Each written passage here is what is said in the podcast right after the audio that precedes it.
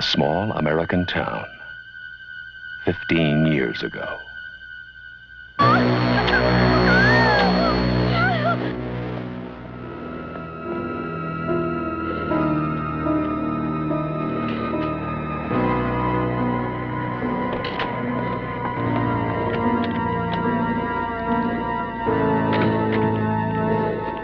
Michael?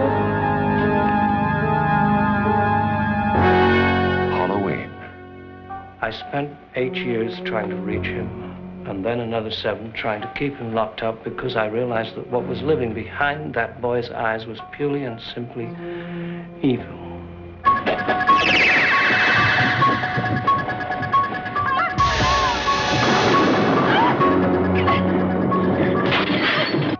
I think he'll come back. Exploring uncharted territory. Been totally charted. Just talk. Sure. The only reason she babysits is to have Halloween.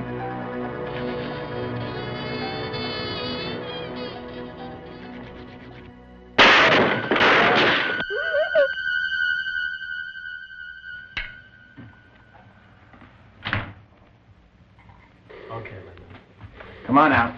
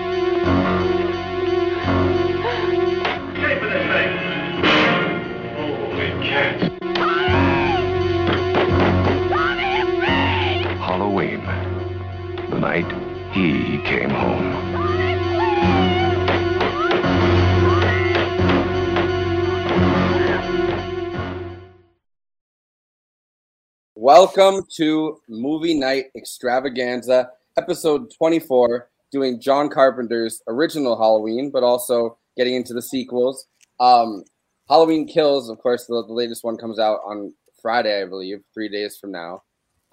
So I hope that this will, find its way, stalking its way into the algorithm and getting pushed up onto people's suggested videos or something.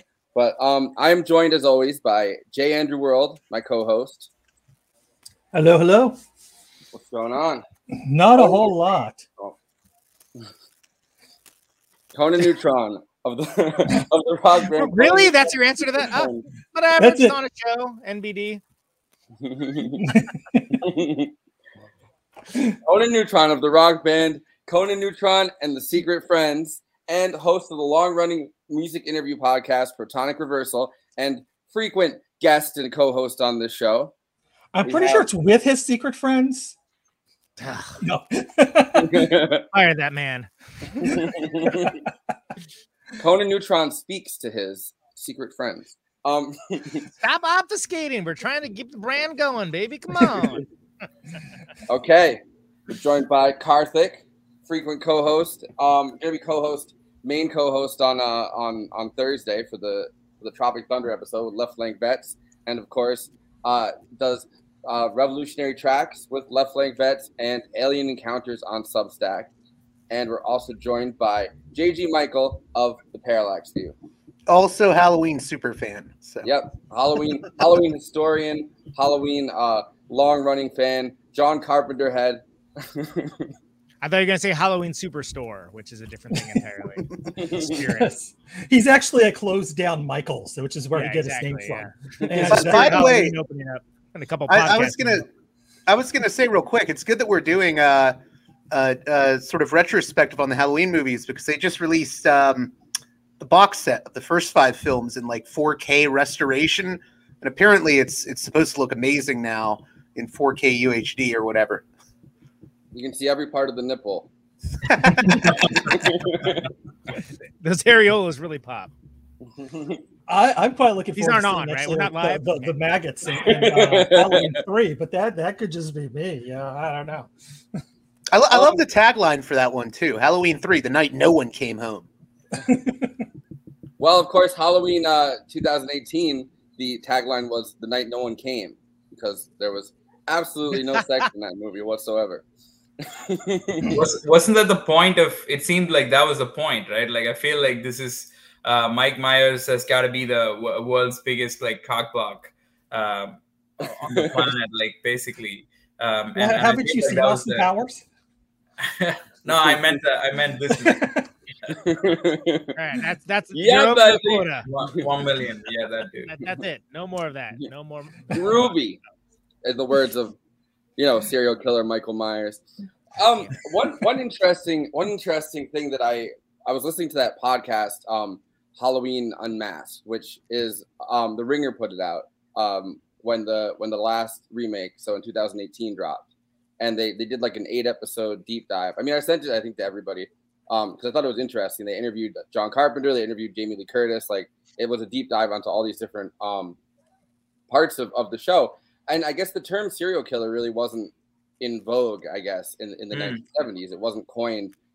It got coined after that a little bit, like, you know, like around this time, because it was like, you know, serials where they had like the pulp novels and stuff where it would be like an episodic. So it was like an episodic killing spree, I guess, which kind of sounds like a pretty non-professional way to term that, because that's, you know, seen as like the professional term in a lot of cases, I think, for, you know, people that engage in those behaviors. But then they also had the Zodiac killer at this point. They had just, you know, killing sprees going on in the 1970s, like, a lot.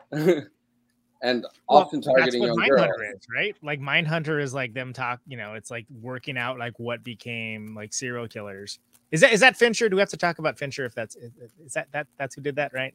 Remember correctly? Yeah, I think he's the producer. I don't know if he's the filmmaker of the series, but I know he has a Netflix special about cancel culture that apparently is coming out, that somebody made a joke on. It was like, this is why irony is dead. I think it was Ed Bermula from the internet. I can't remember his show name right now.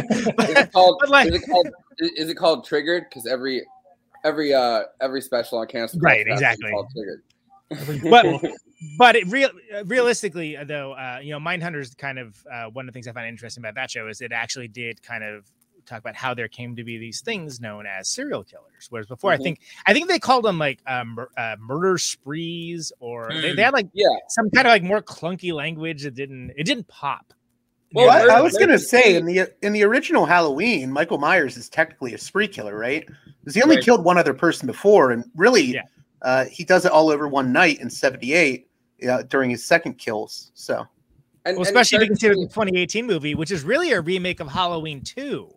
It's not a remake; it's a sequel, right? Because they got rid of all of the It's not a remake. It's not a remake whatsoever. It's like a direct follow up. What's weird about that is there's still a lot of callbacks and references to all the other sequels. Mm-hmm. Yeah, except for one thing. We never found out what happened to Ben Tramer. I mean, like, you know, he was so dreamy. And Jamie Lee Curtis, you know, was like so embarrassed that you know, Laurie was so embarrassed that her friend called him up and said that she thought he was cute. And then, you know, he got so unceremoniously killed in part 2. And so now he hits a second lease in life. He's gone. Well, we may see him in Halloween Kills. I mean, I was surprised. Not to spoil anything, but I don't know if any of you caught on in the 2018 movie, the boyfriend of Allison. I think that's Lonnie's son, and Lonnie was the kid that Loomis scares away in the first movie. Oh, right. Yeah.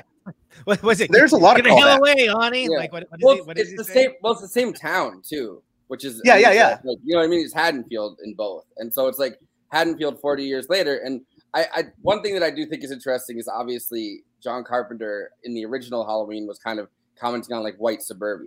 Like, you know what I mean? Like, right. It's terrifying that more and more people are living in it's terrifying of how many people live in suburbia. No, it's terrifying that like more and more people live in these so-called safe neighborhoods.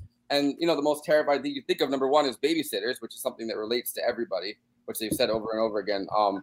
Both John Carpenter has talked about it, and like the producers of the actual movie, like that guy, what's I JG, you definitely know the guy's name. Was it Irwin Yablans or Mustafa Akkad? Okay. Yeah, yeah. So, well, both of them, and there's a making of documentary. They're both talking about the universality of babysitters. And Irwin, he's the one that thought of the idea. It was supposed to be originally called the Babysitter Murders or something like that. I feel like no one would remember it today if they had called it the Babysitter Murders. It would be like it'd be like one of those exploitation movies, like the Toolbox Murders, that everyone forgets about except weirdos like me. Yeah, no, I mean it's kind of in the vein of a lot of those exploitation films. The fact that they named it something so iconic as Halloween and kind of set the standard.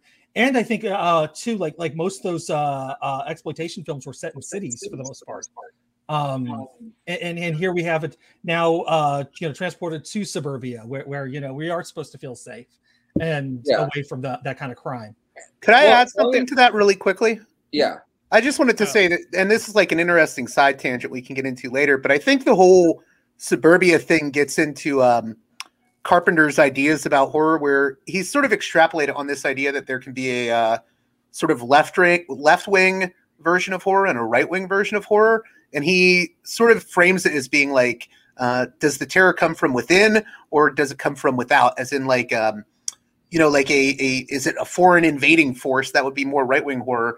Whereas he's saying with Halloween, the terror is coming from within. It's from within the suburbs where everything is coming from nice and perfect. Right. Terror's coming from within the other thing is the point of the original Halloween, because there wasn't all of these franchises and there wasn't all of these exploitation movies in the way that they came afterwards, like the slasher ones. No, but there were exploitation movies before that. I mean, I'm saying the specific slasher, like Friday the 13th, like stuff like that, like. There was a boom of slasher movies after Halloween that kind of followed a similar formula. They got the formula. There were a lot of proto slasher films that came out in the 70s that have gotten lost to time. We just talked about Black Christmas. I was gonna say it's funny with Black Christmas, because right before Black Christmas was made, there was a movie. It's in public domain now called Silent Night, Bloody Night, not to be confused with Black Christmas, and it actually is a proto slasher. Mainly with people from Warhol Factory starring in it. It wasn't made by Andy Warhol, but it's one of those proto slashers that has very weird cast. And there were a lot of movies like that in the early 70s. Yeah. Well, and blaxploitation is going on in the early 70s, which is an amazing, genre of movies. But it was a lot of exploitation films in general and were coming out in the 70s. So it was just part of the zeitgeist, and like through that became, came Halloween, which was like I think the purest form of the slasher right there, and where we got so many copies afterwards, but like, it wasn't anything based on a misreading, I think. There were two things I was going to add to that too. It's interesting too, because we can't really talk about Halloween without talking about Psycho, because, in addition to Jamie Lee Curtis. Literally my point I've been trying to make. Yeah. But there's another thing. In addition to Jamie Lee Curtis, Janet Leigh's daughter, being in it, sort of taking up the mantle of, the Scream Queen, there's also the character of Sam Loomis being a character in Psycho. So he borrows a lot of names, and there's a lot of callbacks to Psycho. He also doesn't – he famously doesn't like coming up with names. He's not good at it, he says. So if John Carpenter chooses names either from like people he actually knows in real life or from pretty frequently. So this cues up the first clip that I had on this list perfectly. About this is Jamie Lee Curtis talking about her experience shooting, coming as an unknown actress, but also like the child of two fucking huge stars. Which I actually I respect the shit out of her for, like not wanting to use her parents if she could help it, like not wanting to use her parents' fame to boost her own career. Like her parents on multiple times were like, hey, we could help you get a movie going. Yeah. And she's like, oh no, I want to audition for and win myself a role in a movie. So this is she's like Emilio Estevez. Tony Curtis was still a pretty big name too, but yeah, agreed. Yeah. No, no matter what, she still would have been, she could have leaned into it. She could have used those connections. Agreed. 100%. Yeah. Well, I think it's like Nicolas Cage, who's a co-pilot. At one point, Tony Curtis was just going to hand her a movie role. At least in this case, she had to audition for it, and there were multiple people up for it. You know what I mean? I think that's kind of her point. But obviously, I'm 61 years old now, and I've done a few things, so I'm feeling pretty solid on my feet, and I don't feel like somebody could push me off of my ownership of who I am and what I've tried to do as a human being and as an actor, an artist, etc. But I know that there were two young women who were the final two choices for the movie. I know who the other actress is. I'll obviously never say so because that would be a terrible thing to do.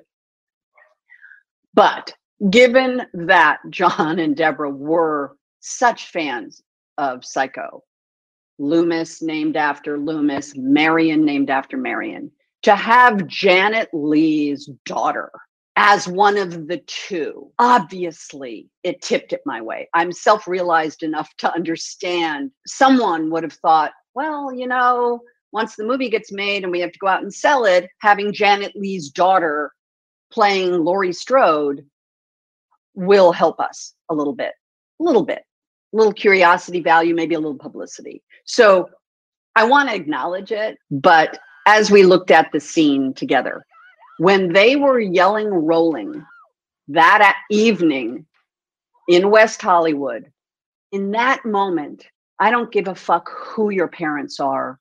You have to just be in the moment. So it was the methodology of the shooting. I think however many people are in this room right now shooting this, we had that many people on the entire crew. It was a small group of guerrilla filmmakers, two trucks and a Winnebago that had every department. We just drove around the city and made this movie. There was something incredibly freeing and fun being with really basically young people and everyone kind of working together to make this movie. There was nothing fancy about it on any level. I've certainly missed that and have tried to find that again in my later life. It's been hard to find. When I got Halloween, the first thought in my mind wasn't like, ooh, my mother was in Psycho and I'm going to be in this horror film. I was so thrilled to get a job where the word Laurie was on every page of the script, literally. The last thing I thought about was that, oh, my mother was famous for that. To be fair, Jamie Lee also wasn't thinking about Psycho because she'd never seen it. She'd want to see her mom die.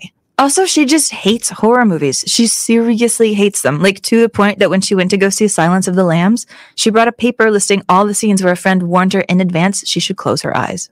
But Psycho had been a part of her life anyway. I mean, for a while, her mom got so many fan letters from obsessive people that the FBI had to investigate. And after Psycho, Janet Leigh never showered again. So when Jamie Lee was little, she only took baths too. To be fair, baths are awesome. Well, I kept that in there because of our because we watched that clip of Janet Leigh last week where she was like, "Oh, I never showered again." So I thought that was a cool follow up to it, to our conversation. Pop quiz: Rich. What movie? Go on. I'm sorry. I was gonna say it's a callback to the classic episode that happened last week of Psycho, and what I was gonna say a little bit earlier was that I kind of feel like, Andrew, your take on it is sort of like castigating somebody coming into the record store for not listening to the entire Nuggets compilation when you talk about these obscure horror movies, because like, you know, the slasher genre, you got, like we said, we talked about in Psycho and Eyes Without a Face came out the same year 1960, and yeah, there were other ones that came around, but I feel like Halloween is incredibly important as this entire genre, not to mention just a very good movie, but there would be no slasher genre without Halloween. Oh, flat absolutely out. At least not in the way that any way that we could recognize. And you can't say that about like that.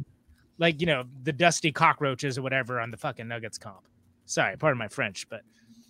Well, the point of this month of movies, or at least the Tuesday ones, is kind of to debate these points or talk out these points and kind of establish a chronology, I guess, of, you know, the slasher genre as a whole and the impacts that it's had on society culturally, which is why I think that it's cool to juxtapose the 1978 Halloween and the 2018 Halloween 40 years later.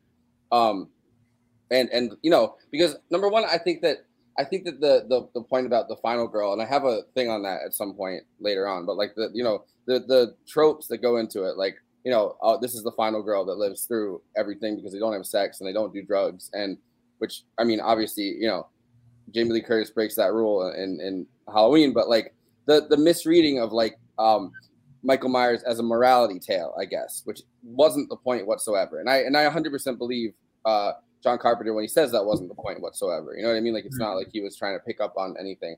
So I was going to say, in regards to that, I remember watching Halloween in theaters a few years back, the 78 movie.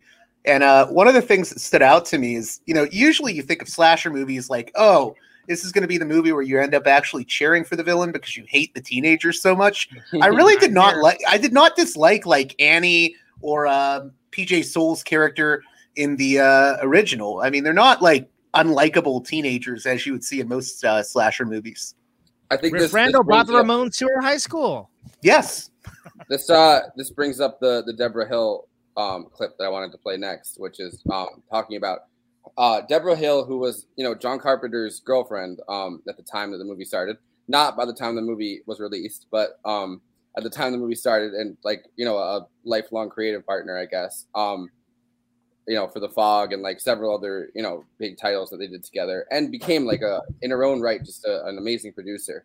I was going to say earlier, what I was going to say with Pop Quiz was The Fog starring Jamie Lee Curtis and Janet Leigh together. Like, oh, I'm sorry. Jamie Lee Curtis, I think, didn't like The Fog, right? Because she thought it was too close to Halloween. Mm-hmm. It's like, oh God, I'm gonna get tight. This is my first movie and my second movie, like same directing and producing team, and it's a similar enough movie. She's pretty young at the time, so I mean, I guess it makes sense, right? She was 19 when she was in Halloween, so like it was, you know, it's an interesting time, I think, to be in this. A buddy, because you know, her horror movie career was right at the time that the slasher boom happened. And yeah, I was gonna say, outside of the Halloween movies, I think The Fog, Prom Night, and Terror Train are her only other horror movies that she's been in. But but they were all in like a, you know, a quick session, I guess, because people kept you know, asking her to be in these movies, and then obviously she got around to not getting typecast anymore. A weird story that they talked about on that Halloween Unmasked podcast is, I guess, that like they had leaked like a bikini picture or something of her, and then all of a sudden she stopped being like the final girl, and like her phone started ringing for like dramas, and they're like, you know, we really think she could be a dramatic actress. We've seen those bikini pictures, and now we really think her dramatic acting chops. Oh, they gave us a real big boner. We'll give you the part now. What was the joke they had in Scream? Where I think it's Jamie Kennedy's character is like, she stopped being the final girl after she showed her breasts in Trading Places. I have the Scream the rules as one of the clips that but so this is the Deborah Hill one, and Karthik kind of was going to take, I think, a more like a feminist reading, or you know, kind of break down the feminist aspects of both movies, I think. And because I, you know, everybody I kind of asked about different, I guess, aspects they wanted to focus on. So I'll throw it to Karthik after this clip to, you know, comment on it. Today, Deborah Hill is a player, one of the busiest producers in LA, but she remembers Halloween. What I like about horror films is the fact that they really get you to react. For me, the films were a way to kind of leap from reality into some sort of great fantasy. One of my first jobs was a script supervisor working on a movie called Goodbye, Norma Jean. And then I met John Carpenter when he directed Assault on Precinct 13. And I was his script supervisor and assistant editor. And then we decided to collaborate on Halloween. Irwin Yablans actually came up with the idea of setting it in Halloween. And we were searching for a story, you know, what could the story be? And because we were very limited, in fact, they wanted babysitters. So, and I'd been a babysitter, and I had all these great stories. But when he called and came up with the brilliant idea of using the themes of Halloween to tell our story, it was like a gold mine. We went to a list of scares, you know, like imagine if, you know, you're in bed with your boyfriend and he goes down to get some water or a Coke or something and comes back with a sheet trying to pretend he's a ghost, but it's not him. It's all these kinds of things that we wrote down, all these scares. And then we decided to weave the scares into the story. Basically, it was a complete 50-50 collaboration. I wrote the first draft, laying in the kids, the teenagers, the teenage talk, the girl talk amongst each other. And John came back with a pass for the Sam Loomis character, which is played by Donald Pleasance. So all the stuff about evil and everything is really John's. The first thing the crew had to do was to get over the idea that John's girlfriend was their producer. And as Tommy explains, if you didn't know Deborah or you didn't know anything about the show, you would have said, oh man, nepotism out the wazoo. This is going to be a disaster. The only thing was Deborah knew exactly how to produce a movie. She was forceful. She was visionary. She was unafraid. She was courageous and tremendously energetic. Deborah was a powerhouse. She was tremendous. Every movie needs a Deborah. I bring up Deborah a lot because it's important to me that we shift away from thinking of Halloween as strictly a John Carpenter movie. Deborah wrote the most important dialogue in the script. She wrote pretty much all of the lines for Laurie Strode and Annie the Smart Alec and Linda the Pigtailed Cheerleader. Deborah is why Laurie Strode and her friends feel real, which means Deborah is why Halloween feels real. She was instrumental in creating Laurie and the girls, just the whole vibe of the girls, the way the girls talked. Even Linda's catchphrase. Totally, totally, totally. But Deborah hung out with Jamie Lee a lot. Deborah Hill and I became very close girlfriends. I was 19, she was 30, and separate from being a producer and an actress. Deborah was actually even younger than that. She was only 27. You know, my kind of like, I would say, I don't even know if it would be a feminist reading. It's more like an interest in the aspect of babysitters being the main like characters in the story, aside from the kind of faceless guy, which is that, like, you know, he grows up without the shape. he grows up without parental, you know, supervision, or like they're not around, they're asleep at the wheel, or like they're basically busy going into the city and hustling or whatever. And then there's also like the growing up raised by the television kind of upbringing that the kid has. So the whole concept of the babysitter as somebody who's supposed to be the adult in the room but is actually not an adult and is supposed to step in to play an adult role when the mother is absent. And I feel like that's kind of the dichotomy that I noticed, which is that like there's a tension between wanting the babysitter to be like the mom and the frustration that comes from someone who is you know, sexually frustrated. It seems like the serial killer, which is like, I actually have some thoughts on the idea of serial killer itself coming up at this time.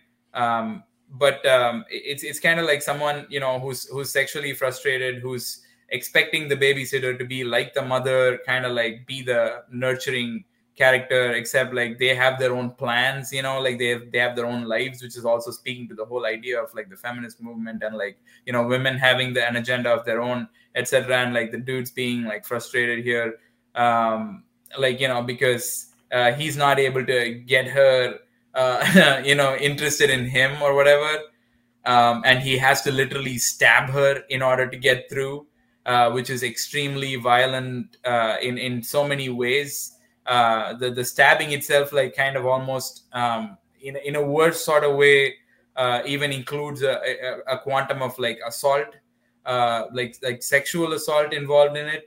It's not purely like a physical assault of stabbing that he's inflicting on these women as an adult. And that's something that seems like pretty revealing of like what seems to be the consequence of like a established dichotomy between like this angel-like mother figure who's actually not there, absent, and who's not able to be replaced by this demonic pot smoking, rock and roll listening, you know, bell-bottom jeans wearing, like... bell-bottom jeans, they get you every time. Yeah. Dungarees! Well, his first victim is his sister, right? Like his... Judith. Yeah, so his first victim is the sister that's supposed to be watching over him. I thought she was a babysitter, sorry. Well, she is technically babysitting him. I mean, you know, like, but the first victim is the sister, and then from there he kind of starts targeting babysitters, which is an interesting thing to your point, right? Like, because it goes from the mother herself, whatever happened there, to the sister, to, you know, women who are filling the same role, I think, as the sister was filling, you know, in the situation where, or failing to fulfill, that which is the point, yeah. Right? Like, he's repeating the pattern of constantly being underwhelmed by like these women who are not living up to the expectation of like mom. Yeah, and it's the one truly, I think, voyeuristic shot of a woman's body in the movie, like in the sense of like when you see from a child's perspective, which is very disturbing. Yeah. Like when you see the when you see the you know, people having sex in the original Halloween, like it's placed there in a non-voyeuristic way. Like, you know what I mean? Like you're not like, it's not zooming in on them. You're not like forcibly kind of watching them the same way you would be in other, you know, later slasher movies. You're kind of, but the one shot that does seem somewhat voyeuristic is the two holes in the sheet or whatever, like in the mat when he comes in the first time with his sister. I think to be clear, he definitely has sunglasses on. And like that's something I think is very notable. Not the least of which is because it's sort of like, hey, check it out, baby. Oh, you know, it like, and it's kind of like shows like a low key amount of like psychological insight into what he's doing, right? Which is that like maybe he's getting something out of the not just the killing itself, but in like the nature of how the Riff Randall's getting killed. I can't remember what's her name. Cole. She's always Riff Randall to me. God damn it. Conan, I thought you'd appreciate this, which is like I always used to think that this Mike Myers character, even before like I actually knew this character's name, I knew him as like in this movie. I always thought that he reminded me of Ryan Adams, just the way that he looked and like just like a kind of vibe that I got, which is like a very like it's something disturbing, but also kind of like sad and.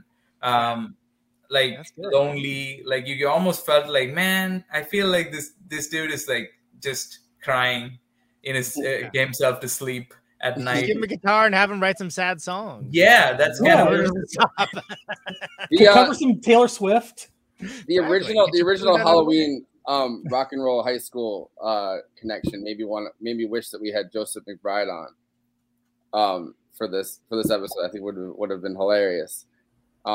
It's like because we asked him about Rock and Roll High School at the end of our interview with him, or Andy did. Yes. So I thought I don't know. After the fact, I was like, damn, we should have invited him. McBride also has another connection to this because he actually ended up writing an early draft of one of the horror movies that came right after this that Jamie Lee Curtis was in. He wrote an early draft of Prom Night, so he has all kinds of weird connections to these things. So PJ Souls, and of course I'm joking when I keep calling her Riff Randall, just because I think Rock and Roll High School is a great American movie and a perfect icon of ridiculousness and a certain type of Roger Corman style filmmaking. But it's PJ Souls, and I think it's interesting that she plays at least the voice of one of the teachers in the 2018 one, which is a good like kind of callback for the for the fans. Well, and something that they really went for, I think, in the if you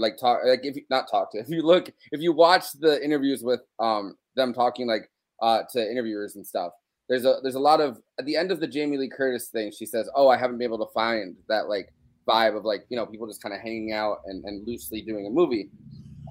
When she does the 2018 one, she says that, you know, the fact that everybody kind of working on it, Danny McBride, which is hilarious that he's one of the people working on it, but you know, like Blumhouse, like all like they're all kind of just buddies that like are making this movie together. And I mean, you know, props to them for doing non-toxic masculinity, horror movie writing. But no, but like, you know, she's like, but Jamie Lee Curtis says something about how, in one of the clips, I'm not sure which one it is, so I can't pull it up, but she says something about how she finally did find that same energy again, because, you know, once again, it's kind of this like more casual back and forth between the directors and the writers and her, like, you know, as someone who's kind of interpreting their own character, because John Carpenter is a director that doesn't really care that much, I think, about why, like, he leaves it up to the actors to decide why their character is doing something or their motivations. You know what I mean? John Carpenter is just kind of, he trusts the actor, and then, like, at least this is what he explains about his own directorial process. I mean, who knows how accurate anybody really is, but, like, you know, he leaves it up to the actor to decide why they're doing something, to decide the backstory, and kind of just gives them physical directions. So it's an interesting collaborative process, I think. Well, I think we touched on an important thing about the original Halloween, too, is that we're not rooting for the killer. You know, we're sort of like, why have all these, like, you know, just well-rounded, like, normal people who we're somewhat invested in the lives of, like they're being harried by this force from outside that is murdering them. And you have to understand that, like, we're looking at this with like decades and decades of like almost cynicism and irony and references and so on and so on. But one of the things that I think made that the 2018 Halloween pretty good is that, like, it built stakes in the actual, like, people that are getting killed, instead of being like, oh, what's the kill count? Where's the kill counter at? You know, how much blood was spilled? So on and so on. Well, and all that to build those stakes when no one's having sex. You got plenty of time, though. What I was going to say in that regard, I mean, I was glad that this was a return for Jamie Lee Curtis, because I still have, you know, bad dreams about the first time I saw Halloween H2O, aka Halloween Dawson's Creek. And for me, this was like, I thought Halloween 2018 was a much more enjoyable experience. Well, each sequel kind of, I mean, if things are like focusing on different parts of it, there are parts that definitely I think aren't really, like, I think there's an over analytic frame that goes into making these, because of Friday the 13th, because of, you know, all these movies that came after it. Well, then it becomes super referential, and there's nothing wrong with that. I loved Final Girls. That was a great movie, but if it's super referential, like, then, like, that's a different kind of thing. One of the things that I guess I'm just going to sneak this point in now. One of the things I love about Halloween is that, like, it established all these tropes. Like, it's a groundbreaking film, like the Blink style of editing, where you see Michael and, like, Michael's there, and you see him on the walk, and then, like, hey, did you? And then, like, he's gone. Like, how often do we see that? Not even just in horror movies, but think of like the Christian Bale Batman movies or something along those lines, right? Like, huge mainstream things. That it's a cheap camera trick, but it creates mystery and suspense. And a lot of the problem I have with a lot of modern horror is they forget about the suspense. They let them go for the gore and not go for the suspense. Think about, like, the neighbors. No, who doesn't forget about the suspense? Our old pal Alfred Hitchcock. Exactly, and it's very Hitchcockian in its way. Hitchcockian, sure. No, Hitchcockian is the correct. Okay. Which is why in the second Halloween movie, her dad said that he got peanut butter on his Hitchcockian. That's a weird fucking line, by the way. I know, that just bothered me when he said that. I was like, okay, I gotta make reference to that at some point. Oh man, I was gonna add really quick too. What's so interesting to me about the tropes that sort of get put in place after Halloween, and especially after Friday the 13th, is the deconstructions of the genre actually start happening very, very early in the 80s. I think the first one to do it was the Roger Corman produced Slumber Party Massacre, which minor movie, but was written and directed by two feminist women. And it's a complete sort of satire / deconstruction of the sort of slasher genre. And that's in 1982.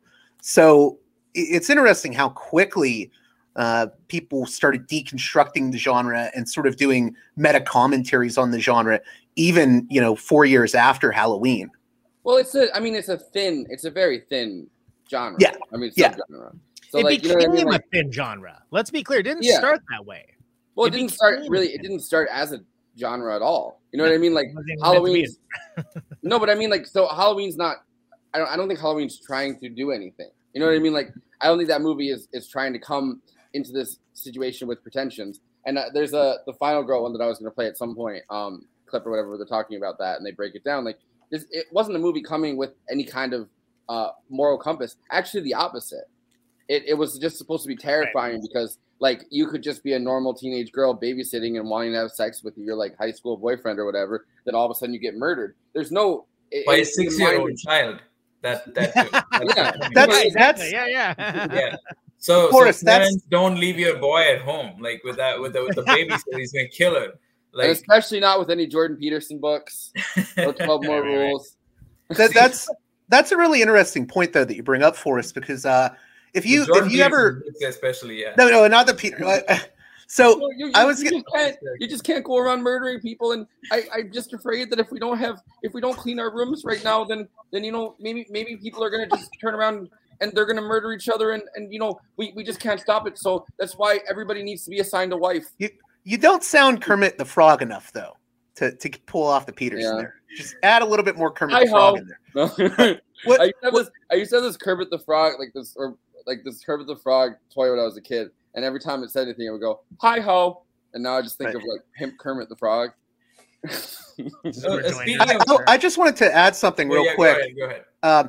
What I was going to say is, with regards to the slasher genre and everything Halloween did, I feel as if when you talk to a lot of the directors that did some of the original movies that are considered slashers, like if you talk to Sean Cunningham, who did Friday the 13th, they'll say, "I never really intended it for it to be a morality tale about sex. That wasn't. I didn't think about that while making the film." And also, Jeff Lieberman, just before Dawn, he made a sort of a reverse Deliverance type movie that sort of has a feminist vibe to it. But if you ask him, "Oh, is it a slasher movie?" he'll say, "No, we didn't even call it slashers back then. No one knew what that was." It's sort of a retroactive term in a lot of ways. Yeah. Well, I mean, Halloween's not a slasher movie. Like, no, never in the movie do they say, "Hey, Michael Myers is coming and he's going to be a slasher." In fact, they don't really even, Loomis uses the word Michael and but it's not like over, like he's just the shape. Like everybody who's involved in the movie, cast and the crew, just calls him the shape because he doesn't say anything. He heavy breathes. I always called him the guy in the William Shatner mask. William Shatner is also someone who comes to mind. Yeah, that's true. Damn. So he's literally in a William Shatner mask. What mask is William Shatner wearing, though? No, he's literally in a mask of William Shatner. Yeah, no, He called up. They called up William Shatner before the filming the movie. Said, "Can we borrow your mask?" And William Shatner said yes, and that's how that's happened. Interestingly, it's actually from a movie where they made a mask cast of William Shatner's face, and he had to wear a William Shatner face. It's not from Star Trek. It's from a movie that he made like during that time where they made a casting of his face so he could rip off a face of his own face. And then after that, they sold it as a mask to be like a Star Trek mask, I guess. That's why it was kind of distended as opposed to, it wasn't like a William Shatner as he is now. We're like, let's be honest. He's but if I can real quick, we're all over the place here, but there's a few things. First of all, I learned tonight that a friend of mine in a band, his dad wrote the first Friday the 13th. And I don't know how you, if that's your dad, I don't know how you don't lead with that for your entire life. But I had no idea. I learned that tonight. And that kind of backs up, the point of, it wasn't like there was even a genre called, slasher movies or something along those lines, which comes back to the establishment of tropes. Think of stoners. Think of, these kinds of movies and how they view stoners. Oh, they're smoking the pot. Up. Right? This is one of the first movies to really do that. And that became a trope because of Halloween. And then that gradually became an archetype. And that became a cliche almost. But then there's also... I want to argue the fact that I don't think that was intentional either. I think that...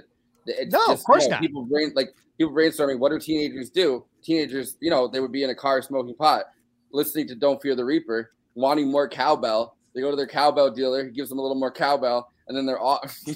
I got to be clear. I think it's exactly the opposite of being intentional. I think it's just they were trying to portray kids being kids. And of course, around that time period, I think, oh, hey, no parents around. We're hanging out. Let's smoke some pot. Okay. And that is a thing. But then also other tropes that it accidentally sort of created, right? One of the creepiest things to me about the movie is that when Laurie is running from running house to house trying to get help, and the one neighbor turns off the lights and closes. Oh yeah, no, it's fucked up. Terrifying. More terrifying than you got a killer running after you. Like this fucking asshole over here who runs his lawnmower at 8 a.m. isn't going to let me in when there's a killer after me. Well, that's kind of trivial, well, right? they think it's a Halloween prank, maybe. Yeah, exactly. Well, exactly. There's all kinds of reasons. Just kids, It's just kids doing stuff. Just kids doing stuff. Pranks. But I think one of the most important ones, and since we invoked Friday the 13th a few times, and this is the last thing I'm going to say on it, is that this is one of the first movies to start the end, or is it? Which I like to call. No monster is truly dead until it explodes. But also if you do have the opportunity to just make a quick cash grab, which really is what Friday the 13th is, or not Friday the 13th, which really is what Halloween is originally for John Carpenter, right? He sees it as a stepping stone. he doesn't see himself at this point. Like, you have to understand, it's like the master of horror, or like, you know what I mean? A horror director. He actually wanted to be a Western director, a dying breed at this point, because number one, he's a leftist. So it's not like which his car literally had a John Wayne sticker on the back of it, but like, ironically, I think, you know what I mean? Like, it's not like John Carpenter is some like big, like right wing, like, oh, let's like, you know what I mean? Like every movie he's ever done is kind of at least somewhat subversive. Like, maybe not. I mean, even the cop in this movie, like, actually speaks about somebody smoking pot in a very chill way. Like, the cop is like, yeah, kids, that's what they do. They smoke pot. What do you do? You know, well, like the Killdozer song, "The Pig Was Cool." It's suburbia though, right? Like a thing that they've said before about the Laurie character is like she's never experienced anything bad until this point, really. Like, not anything horrifying, anyway. That's why the trauma in the latest one, which John Carpenter helped, you know, create, is so amassed in her, because it's not like she's kind of, you know, a rough and tumble kid that finds her friend murdered. She's literally just like an innocent babysitter that's never seen a dead body. You know what I mean? Like, never experienced anything actually traumatic, that all of a sudden they find 5 of their dead friends in a room, which I think, you know, it's the suburbia point, right? Oh, like but also like it's the suburbia point of like, suburbia is supposed to be somewhere safe, and it's an amazing location for horror for that reason. Like, it's all very white people, upper middle class or middle class people, living in very depersonalized housing situations, kind of these perfectly manicured lawns. And in the minds of a lot of people, you know, that's what they're aspiring to be. But it's also ripe for horror, because somebody walking through a suburban neighborhood just killing people, that's where you leave your doors open, or your door unlocked. You know what I mean? Like, that's where you leave the windows. Not Laurie's neighbors, but yeah, exactly. Yeah. I mean, you can even like think of the serial killer itself in the most recent iteration, which is not like a, you know, Jack the Ripper figure. Like it's a person who is like cold-blooded, completely like detached and removed from their surroundings. And it's like, I was thinking about how the serial killer itself is kind of like a very interesting neoliberal archetype of a person without a personality, someone who just like takes the shape of the vessel and just like kills it at the end. And that's kind of how, which is kind of similar to how like even Hannibal Lecter eats people. Only because Ted Cruz is the Zodiac killer. Sorry? I said only because Ted Cruz is the Zodiac killer. I mean, that's just a fact. We all know that. That's right. So it's like it's interesting how like the serial killer is kind of like almost an archetype of individualism, where basically it's essentially revealing itself to be a kid left alone, and that's why I feel like it's also kind of cool that it's not really. It's Macaulay Culkin, you know, it's the Home Alone 4. Home Alone kid, right, yeah.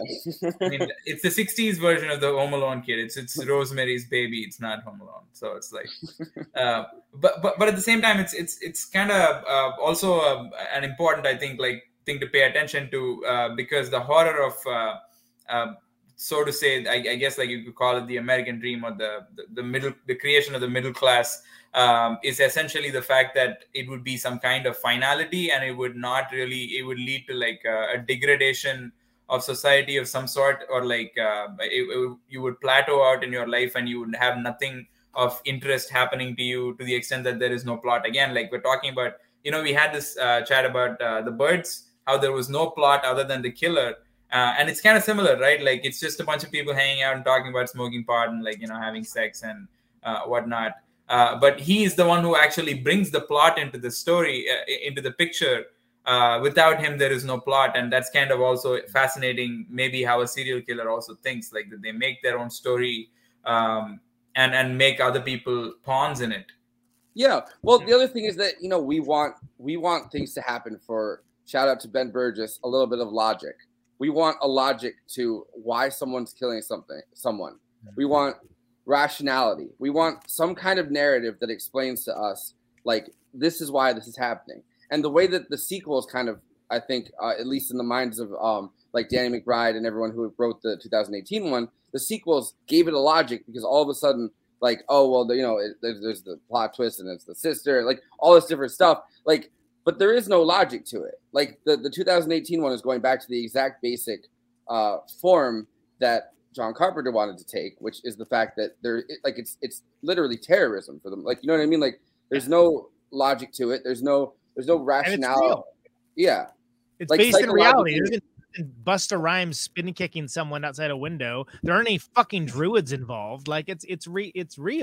Like, yeah, it's something that could happen next door down the street. But it's not real in the sequel remake 2018 version, because if it was real, like people would have like financial stress because you can't, the whole town seems to have been like trapped in like this weird bubble where there's no outside forces, giving it any problems. And if it had like a little bit of capitalist realism sprinkled into it, that would have actually, created Laurie Strode's daughter did really well for herself becoming a psychologist and is making bank, and everybody's kind of jealous of her. And her husband got peanut butter on his penis. Yeah. I mean, hey, but there's nothing to kind of, to discuss like the current, because in the 70s there was a bit of a malaise and the the whole was a stagflation, but like we're 40 years into frickin' Reaganomics, so where was that in this movie? But is it incumbent on the movie to show that? I mean, I get, it makes it relatable. It's about a dude killing people too, dude. I mean, I get it, but like... I mean, the old Halloween seems to show it, though. Like, the old Halloween seems to show the kind of almost zombified generation sitting in front of a TV. If on the one hand, like, the girls, the babysitters are chatting on the phone with each other to the extent that they don't even see a person intruding entering the house. The kids are basically, they can't even hear what the babysitter, when the babysitter yells out to her. Or even the boy. I guess the boy is a little more vigilant because he's got his little taekwondo outfit or whatever, the karate outfit on. And that's also fascinating because it kind of shows this dimension of kids having extracurricular interests, but also at the same time having to be trapped in the house and whatnot. And also kind of fascinating, I thought that Mike Myers is institutionalized for 15 years. Which is, I guess, about as much time as it's gonna take for you to go through high school, go through K through 12, and it's probably that's the Pink Floyd song comes to mind, and of course John Carpenter also made Children of the what's the name of the movie, Children of the Corn or Dawn of the Dead. I might be confusing. Definitely didn't. Village of the Damned is the one he did. Village of the Damned. That's I was gonna say Children and the Damned. They're all great movies. Third one. Right. Well, I was gonna bring up our Friday conversation that we're gonna have about Dawn of the Dead for a very similar reason. Yeah, because what a great segue. That's a very different form of a similar idea about consumerism and the literal zombification, of course. A little bit too on the nose, I think, but of the American consumer, of the American suburban middle class, upper class kind of person who literally gets turned to a zombie and goes back to the mall because they're like, where else am I gonna fucking go? I was gonna real quick, if I could, Forrest, and I wanted to get your take on this or everyone's take. It's interesting. You're pointing out that the original Halloween is a very suburban sort of setting, and you can imagine these people sort of being upper middle class or middle class. But it's interesting in the sequel. A lot of Nixon voters. What's interesting is, so 10 years later, when you get Halloween 4, they actually start portraying Haddonfield as a rundown, redneck or hick sort of town. And that actually, I think, carries on even in, you see elements of that in the 2018 movie. You almost get the impression that they're in the boonies. So it's interesting how the setting of Halloween and Haddonfield itself has sort of changed over the years. They also make sure to that you understand that it's not just a white neighborhood anymore, right? Like the kid that's getting babysat by Vicky is a black kid. Like they're making sure that that this is a different kind of time period where it's not just kind of I can't think of a black character whatsoever in the original Halloween. I think that reinforces the fact that this is supposed to be a safe middle class suburban white neighborhood that's no longer safe suburban. You know what I mean? Like, so I think that it makes sense for the background of that horror movie. But it is interesting that they make sure to show you like a far more diverse Haddonfield. I mean, right now that kid is like one of the coolest characters. That kid's awesome. Oh, that kid was like the best character that wasn't the best part of the movie. Yeah, the Michael himself. Family. Yeah, it is the time of like the kind of minority characters like getting to live the sort of picket fence. At least the gentrified, the ones who are able to at least like striving or able to live the quote unquote American dream, the scanty few who are able to do it.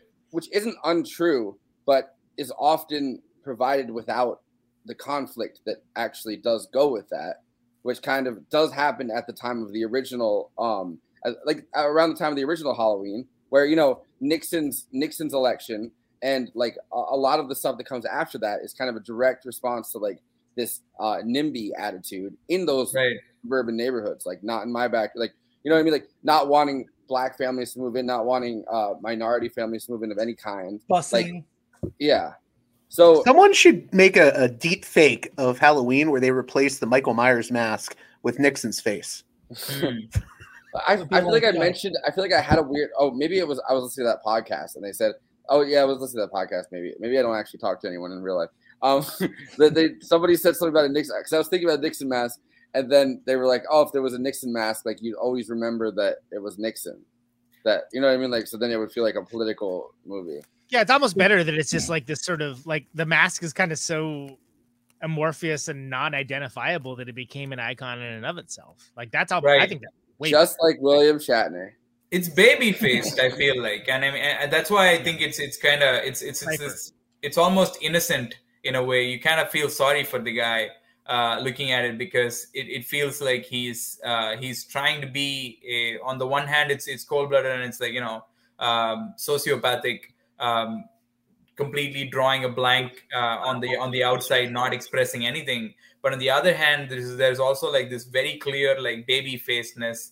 Of a character who probably remains the age that he was when he, you know, committed the first horrific act, and it's kind of like almost a tragic tale because like it's almost like showing the American dream as like a tragedy almost, because it's like saying that you have no choice but to have your like little kids, a little boy especially, go down this route of like becoming his own worst nightmare and like everybody else's worst nightmare or something like that.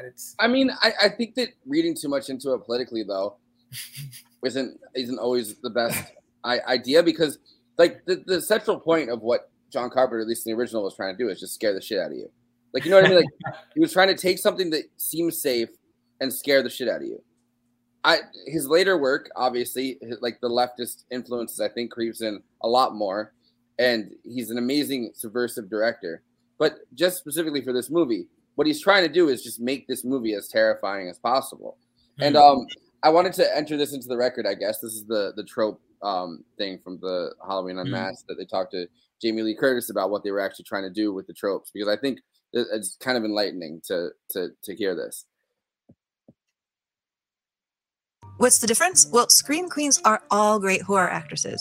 Final Girls are a smaller subgroup, like distinguishing between all birds and flamingos. Final Girls exist only in slasher films, and the number one thing that makes them special is that they live, at least until the sequel. What makes Final Girls so safe? Well, they follow the slasher rules. I'll let Randy, the slasher film expert from the movie Scream, that 90s meta film that hyper-analyzed all things horror, break down the 3 commandments, which he's doing right now as Halloween plays in the background. There are certain rules that one must abide by in order to successfully survive a horror movie. For instance, number 1, you can never have sex. No. Big no-no. Sex equals death, okay? Number 2, you can never drink or do drugs. No, the sin factor. It's a sin. It's an extension of number 1. And number 3, never, ever, ever, under any circumstances, say, I'll be right back. Because you won't be back. I'm getting another beer. You want one? Yeah, sure. I'll be right back. Still, Laurie Strode set the mold, and after her, slasher films copied this idea of having a sole, innocent girl who survives the horrors that kill off all of her friends. But even without the leering camera work, there is a pattern. Buckle in, because here is where we need to talk about sex and Scream Queens and Final Girls and how right after the liberated 60s and 70s, Halloween accidentally screwed up teen girls for a generation. First, the facts. Michael's sister Judith has sex and gets murdered. Linda has sex and she gets strangled with a phone cord. Annie is about to drive off and have sex, and she gets stabbed in the car. Laurie, our final girl, does not have sex, and she lives. Like Scream says, sex is death. When Halloween became a huge hit, copycats like Friday the 13th repeated what they thought Halloween's script was saying, don't have sex or you'll die, like it had deliberately written these slasher rules. Even though Halloween didn't have any rules, and it didn't even want rules, because John's whole point was that bad stuff happens just because. Nobody had a clue that there would be people who are interested in a darker understanding of none of it. It didn't exist. It's fun to intellectualize it. And I'm sure there are feminist classes at Oberlin College where they discuss why the virgin survives and the promiscuous girl doesn't. But there are huge problems with this final girl rule, which is why it's important to go back to its Halloween beginnings and be very clear that it was an accident. There is no deeper meaning to that the promiscuous girl gets killed and the virgin survives. You know what? I was a virgin at 17 in high school. A lot of girls are virgins at 17 in high school. When Jamie Lee lost her virginity, she went right home and told her mom, which is a little weird. But what's normal is that even today, the majority of high schoolers, girls and boys, are virgins. But on screen, slasher films got morality, and then that morality got all warped. You know, it's very easy to look at this as a kind of puritanical, you know, the sluts will get punished. But I think that ignores what was going on at the time. You know, this was a generation who grew up with the civil rights movement and women's liberation, as it was called at the time. You know what? They're all just young women trying to figure it out, and they're trying to figure it out together. The girls aren't supposed to be divided into good versus bad. They're just three friends figuring out dating and adulthood and sex. Like this scene when Annie is teasing Laurie about her crush, a scene which, by the way, Deborah Hill directed. Ben Tramer? I knew it! See, you do think about things like that, huh, Laurie? Shut up. He's cute! You know, that's a really naturalized conversation between women. You know, that kind of almost faux hostile but still really affectionate tension that's going on in that conversation in the car is perfect. It's perfect. She should be a household name. You know, she should be up there with John Carpenter. Deborah Hill is absolutely a shining light, a patron saint.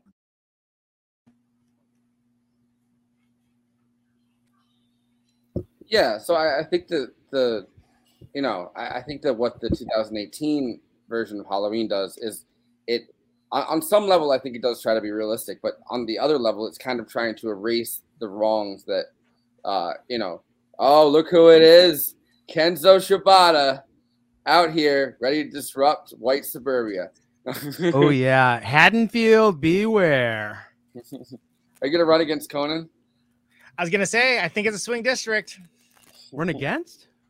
He's running for Congress in Haddonfield. No, I'm going to be the comms manager for the campaign, Conan. I'm not going to run against you. We're going to squad up and we're going to win this shit. I like it. Haddonfield today, USA tomorrow. I just know I'm in depth with my Haddonfield now more than ever. Today, your love, tomorrow, the world. Exactly. Second Ramones reference of the night. Woo! I didn't even know. This is how you roll.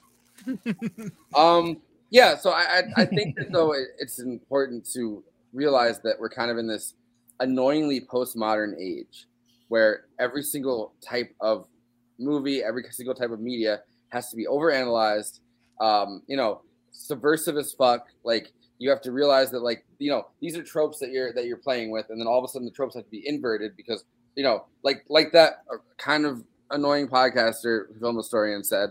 I mean, please come on our podcast, but you know, please come on. We're clout sharks here. Don't matter.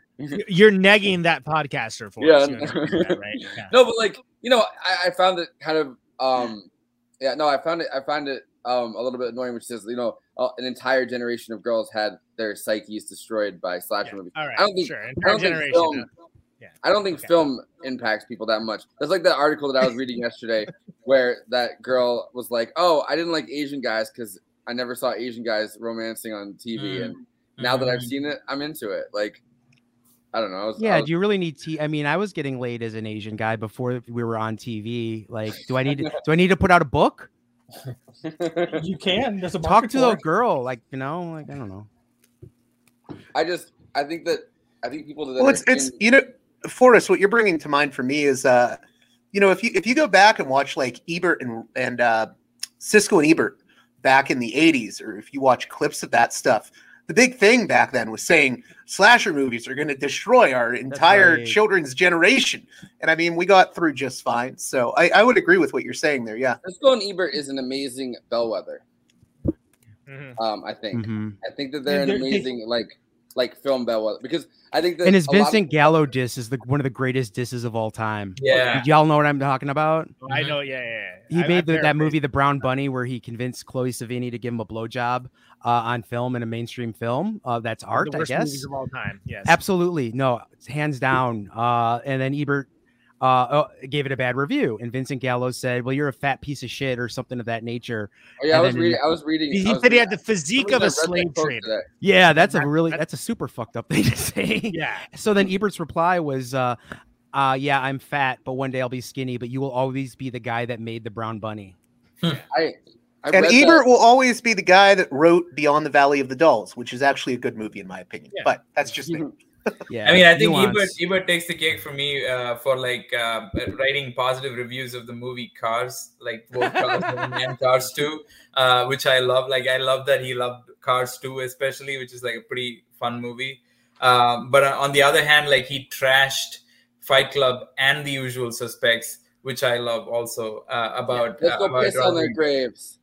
No, is that too far? No, the man gives opinions for a living. You're not necessarily going to be right 100% of the time, but I actually dig the fact that he trashed both Fight Club and The Usual Suspects, because I don't like either of those movies. I mean, I love both those movies, but I get it. I was just going to say the last thing on Roger Ebert, and then I'll go into the background for a second. But I was going to say it's interesting because his relationship, I think, to horror films changed over time. He was a big critic, I think, especially of those slasher movies, the Nightmare on Elm Streets and all of those. But by the time Wes Craven's New Nightmare came out, he was a big fan of that movie, whereas his co-host, I don't know if it was Roper or if it was still Siskel at the time, he said he thought it was a great movie. It was a postmodernist sort of deconstruction of the genre, and he sort of liked the postmodern approach to it. So even he warmed up to some of these movies over time. Well, they liked Halloween, though. They liked Halloween.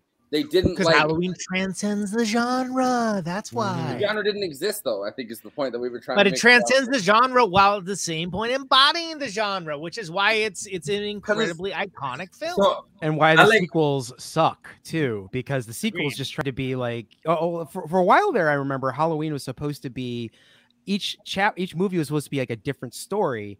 That was what they originally went with, but like Michael Myers was so popular that Halloween 2 is just a straight sequel. Halloween 3 was a different movie entirely and fun. It's garbage, but it's fun garbage. I remember Halloween 3 Season of the Witch rules. It does, but it's not. I don't think it's. I think of it as a Halloween movie.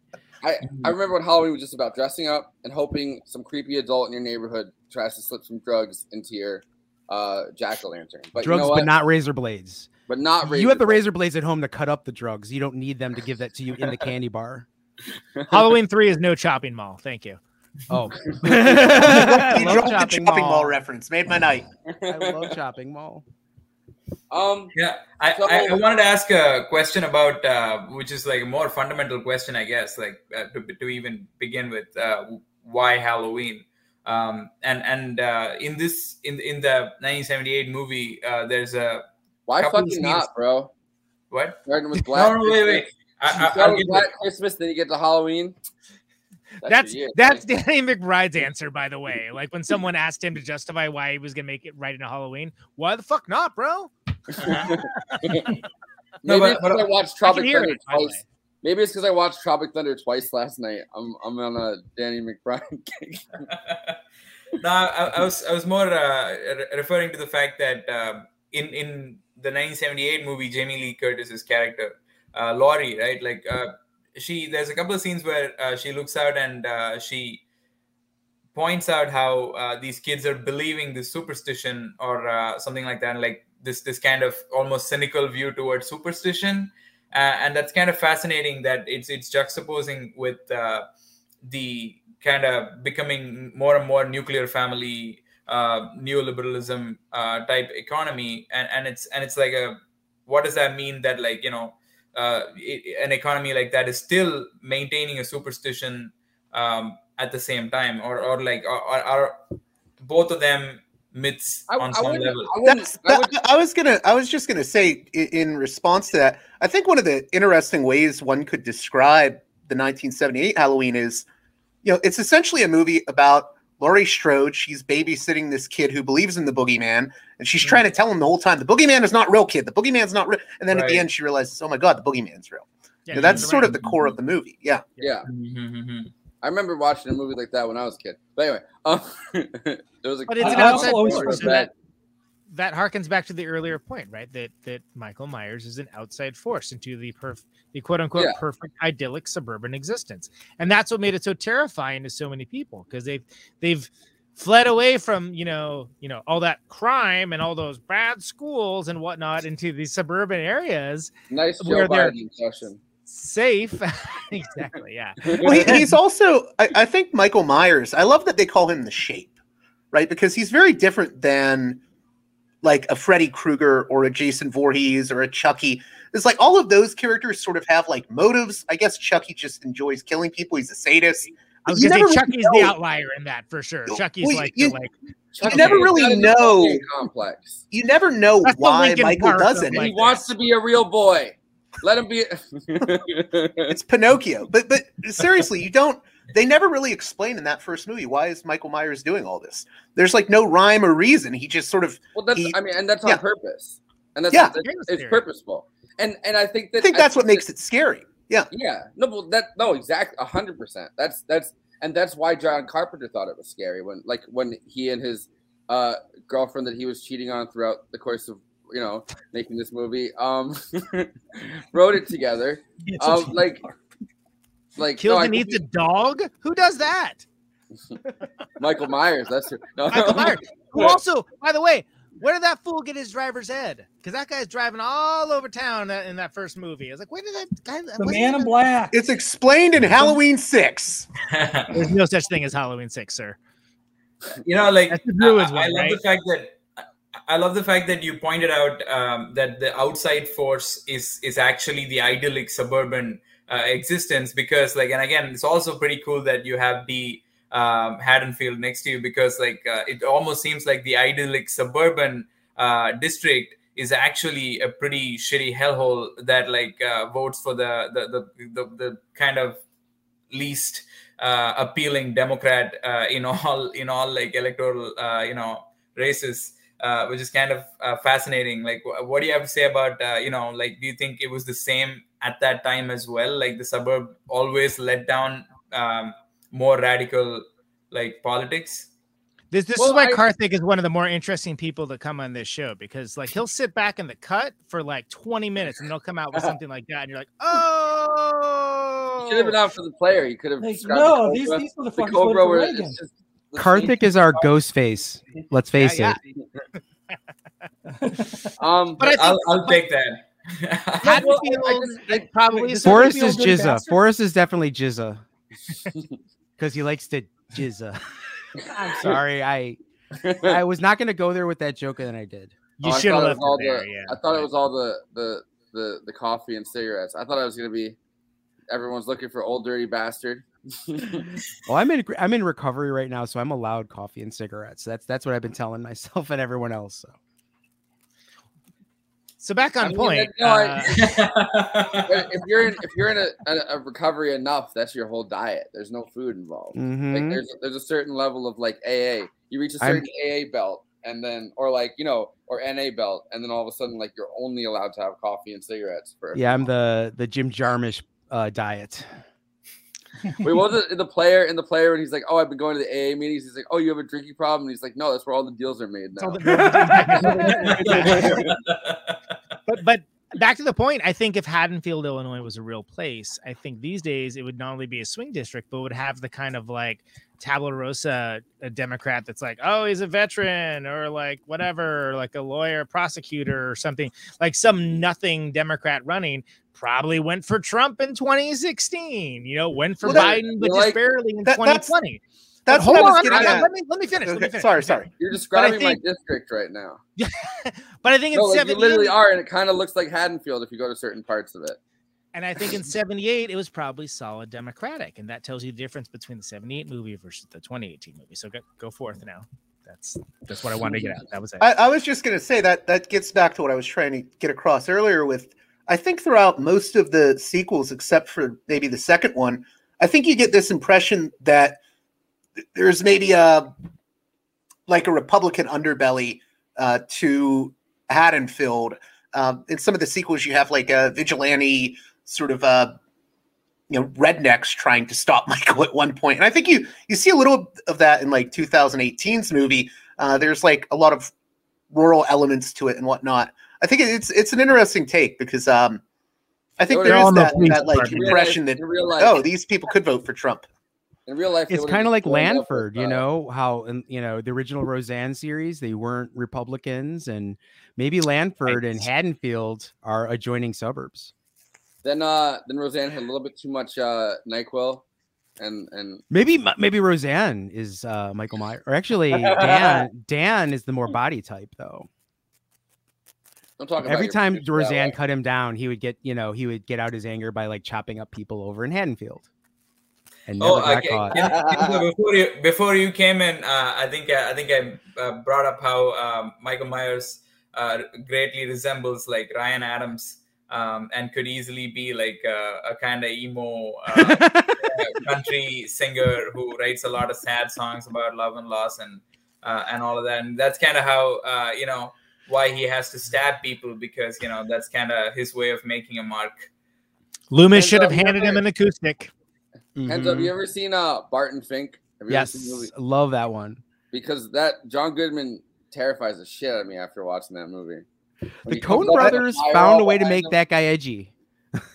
More than edgy. He has everything's burning behind him, and he's like, he's a serial killer. I have a clip for you. It's a Rob Zombie. It's John Carpenter responding to the Rob Zombie sequel. So I promised you something like this that I would find. So here it is. And this girl is Swedish, apparently. That's quite the intro. Yeah. Well, I would say nice things about him, but, we did this... I thought it was going to be a real cool deal for the History Channel, Biography Channel, whatever that is. They were going to do about Halloween. I thought, ooh, that's pretty cool. Until I noticed that they did one on Caddyshack. And I thought, wow, what is this? Anyway, they interviewed him on that Biography Channel, and he lied about me. He said I was very cold to him when he told me I was going to, and that he was going to make it. Nothing could be further from the truth. I said, make it your own movie, man. This is yours now. Don't worry about me. I was incredibly supportive. Why that piece of shit lied, I don't know. He had no reason to. Why did he do it? So, frankly, that will color my response to the film. If I take that away, I did not. I thought that he took away the mystique of the story by explaining too much about the guy. I don't care about that. It's supposed to be a force of nature. He's supposed to be almost supernatural. Knowing about that and he was too big. Yeah, it wasn't normal. Anyway. Great.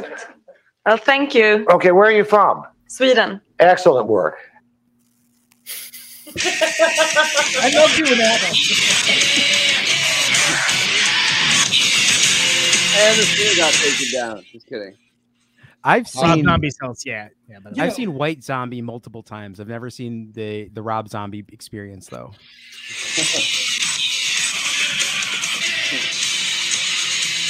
I'm gonna book the Dylan of our generation, everybody. That clip just has me wondering what Rob Zombie is going to do for his. I mean, he's remaking The Munsters now as a movie, and I'm like kind of like half horrified now. Oh God, what is he going to do with that? He's not going to put a rape scene in it. I hope that would scar me for life. Since okay, so on the Dune episode, I trash talked Hans Zimmer, and he deserves it. But Rob Zombie actually deserves it more because that guy's a freaking prick. And I have that from pretty good authority, a.k.a. a band that has toured with him. And he's an ass. A.k.a. Conan banged Rob Zombie's wife. Sherry Moon! Yeah, nice. I'm getting... I mean, she scares me, but okay. And that's why he's going to win the Haddonfield district in the local congressional. That's right. Vote Neutron and prosper. Which I think you should trash Rob Zombie a little bit. But I also do want to I cut the clip of the John Carpenter stuff too with the music. So I do want you to go through that very soon. So it's a good segue. Oh, you mean the theme song? Yeah. No, I'll gladly talk trash about Rob Zombie too, but like theme song's brilliant. I mean, that's it's first of all, it's 5/4, so it automatically like yeah, like you don't have to be King Crimson to understand that that's kind of off-putting for some. You know, if you're used to more 4/4 sensibility, it's inexorably tied to the movie. That sounds very suburban, by the way, a 4/4 sensibility. Yeah, well, I mean, it's like think like the Beatles or something. You know, it's just 4/4. You have it's rock and roll, and like I could get into the why it's weird. And like why it's sort of like, oh, why is that off-putting to like, you know, like the regular ear and whatnot. But it doesn't matter. It's just a very clever way of doing what's kind of a simple melody line and making something really iconic in a way that like, think about like what other things are so inexorably tied to a film. Psycho, sure. Tubular Bells, Mike Oldfield with The Exorcist, right? But there's a small and both, which interestingly, The Exorcist is another movie that I think that got referenced a lot when John Carpenter was making this. It was like Psycho, The Exorcist, but really the two big movies it took inspiration from. But both the Psycho theme and the Halloween theme, like you can pretty much listen to them anywhere, and it makes your experience far more fucking intense. Because it's inexorably tied to this incredibly tense thing, but yeah, which is I think also it's the sounds that they're kind of, you know, like pulling, like I think if you heard either of those songs and hadn't seen the movie, I think there was still like the you know the distortions that they're kind of going for with the music would still alarm you in some way, like your brain would still kind of be in a situation where, because I mean specifically the Psycho theme. You feel like you're getting stabbed while listening to it if you're listening on good enough speakers. And then, as we established in the Psycho episode, like that same composer did stuff for a bunch of Hitchcock's movies, and it's all pretty great. But like Psycho is great in a way that's just like that will stand until the end of time. Yeah, I feel like I'm getting stabbed when I listen to Drake. Well, there's also something about the melody too that reminds me of. But it's far from over. The melody too reminds me a bit of Psycho, not the shower scene stabs, but like the score itself, how it had that same kind of ripped kind of play through it, and there's something not dissimilar with Halloween, and I also love the discordant notes that would be played where like, you know, they would just, you know, like they kept more and more discordant notes kept coming, and it was just like would help build the tension beautifully. You can Vivian Lee took little Jamie Lee, put her on a lap one day and said, "You have to make a horror film with an iconic soundtrack, and that's how you're going to make it." And that was the best advice she ever gave her. So, all those things, most of those things are true. That's not true, but like the I don't think, maybe it is. I don't know. She did give us some weird advice that I heard in that podcast, but I don't remember what it was. I just remember she gave her some. You know, she gave her some pretty explicit advice on. But she said, "Show your tits in an Eddie Murphy film." So the score, that's good advice too. That's job security. Eddie Murphy's the future. That's what she said. So the score is iconic in a very specific way that I'm not sure if it would have the same cultural significance that if it came out today. Like, even if like it was possible to make a movie like Halloween today, I don't think it had the same cultural significance, because it hit at a point where there wasn't 1.5 million like musical cues that immediately make you think of the thing. Think of like Beetlejuice, right? Danny Elfman's score. Like, if you hear that, you're like, oh shit. Like, you imagine Michael Keaton getting up the antics. Oh, there he is. I see him. He's doing the stuff. You know, don't say it 3 times. Yeah, don't do it. Don't say it. But like with Halloween specifically, and you know, it's like the minor key stuff. It's like the occasional use of dissonance and things along those lines. There's a thing that it's not over the top. There's really not that much to it. So much so that in the 2018 movie, it's repurposed a few times, not the least of which, like one time as like a slow, like maudlin sort of like creepy. I'm glad J.G. Michael actually watched it, because he was like, oh, there's not going to be spoilers, right, if I don't get to watch it. And I was like, I can't promise that. No way. No promises. The movie night extravaganza promise. It's kind of like it's funny how like suburbia-based movies at the time kind of tried to recreate almost like a suburban eeriness or creepiness of like a lot of stillness involved and a lot of like quiet, and then like something jumping out, and it's almost like the quiet preempts the possibility of something jumping out and intimidating you at all points, or like people are always afraid of something like that happening, which makes you wonder what that thing that they're always afraid is going to hit them is. I was going to say it's a black neighbor. I mean, that's why they're all in white suburban neighborhoods, all the slasher films, because they don't have other things to really be afraid of except for supernatural shit. Like Candyman's an exception, but like in the hood, like there's real shit to be afraid of, and like Freddy's Leprechaun in the Hood. Classic, by the way. You know, I'm thinking I can't help myself. I'm sorry. Lily Geist. Are I supposed to go on your podcast with Jason at some point and talk about Leprechaun? We are going to do that, hopefully. Okay. Leprechaun in the Hood and back to the Hood. Beautiful. I'm afraid of leprechauns. If I saw a leprechaun, I'd be scared. What I want to see is Andy. Do you know what Irish people would do to Italians back in like the 1900s? They'd beat the shit out of them. I'm from Chicago. There's leprechauns everywhere. There are police. They inhabit state office. So I'm not afraid of. I'm only afraid of them because they tax me. But I'm not really that afraid of them. Real quick, Andrew, you said you wanted to see Amityville in the Hood. That just got released. That's an actual thing now. Wow. Yes. I've been to Long Island. I've seen that. I've seen Amityville. The house. I meant Amityville in the Hood. I've been to Long Island. I've seen it.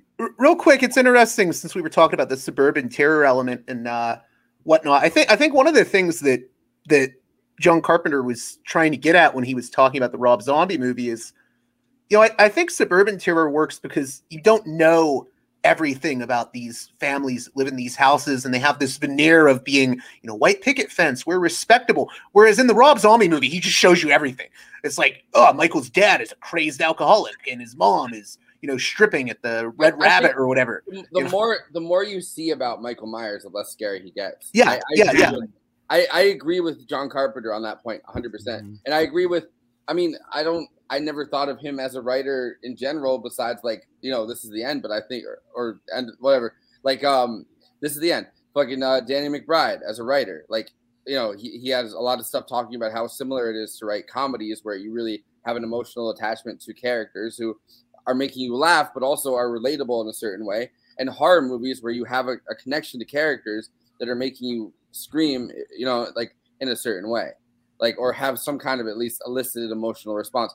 I don't think whereas in Rob Zombie movies, you just hate everyone because you're like, these are all awful human beings. And that's why that's like the new metal version of Halloween, right? Like it's like no nuance whatsoever, all directionless rage. Fucking sucks. It's also kind of like the Robert Rodriguez like Machete Kills. Like at some point the gore gets so at some point horror gets so over the top that you're kind of just like over it, like you're desensitized to it. I don't think that suburban horror would necessarily work today, but I was thinking about John Waters' like Serial Mom or whatever. Have you ever, like, with Kathleen Turner? Like I like just that kind of movie. Like I think maybe that was like the death knell for it. Like I don't think Suburbia feels safe now. Suburbia feels disconcerting because there's just been so much, not because of anything that's happened in Suburbia necessarily, but like just how much they've kind of mined that for scares. But, and like, The Burbs came out like almost the same year, I believe. Yeah. Like, and also just the fact that like this generation where things are getting worse, the suburbs and every house looking the same is disconcerting under some kind of consensus. Creeps me out. Mm-hmm. I hate it. I'm not a under some kind of white picket fence consensus. That's not disconcerting necessarily. That's like, oh, that's just happens to be where we live. But at the same time, like, you know, how many people have covered Little Boxes? That song, like, you know, like that song is the about theme song of Weeds. I was going to say this, also, and I would have gladly covered that if there was another season and anybody asked, by the way. But also, like, you know, there's a good Pete Seeger cover. Like, you know, like it's a song that's gone back quite a bit where it's kind of like everyone just kind of gets shoved into little boxes, which kind of reminds you of coffins, at least me personally. Like, you know what I mean? Like it's like a, you know, your whole life kind of is lived in a coffin, like to me. And ordinary fucking people, man. I hate them. Yeah, we needed Catherine on this to talk about the PMC in Halloween, because I'm feeling that right now, like that being constricted into these boxes, like to a lot of people that contributes to a lot of self-hate because you can't meet up to like what the neighbors are doing. And, you know, I think that is also kind of an underlying thing of the suburbs is that, like, you know, if you look at Nightmare on Elm Street, you know, there's that backstory about the family burning Freddy alive. What was that? No, I've watched it. I'm just kidding. I said, don't spoil it for me. It's Sunday's episode. Oh, but I just wanted to add something real quick on this whole note of like suburban terror. There's even like in the buildup of the original Halloween, there's even like hints that they give that, oh, every town has something like this. You know, like when Dr. Loomis and the graveyard caretaker are in the grave looking for Judith Meyer's grave. And he's like, oh, old Charlie Bowles took an axe. And then as he's about to tell this story, he's like, oh, dang kid stole the grave. You know, it's almost like Carpenter's implying it goes on everywhere. Yeah. They're really like blaming kids, which wouldn't make sense until you find out that like everybody on the crew of Halloween was like under 30.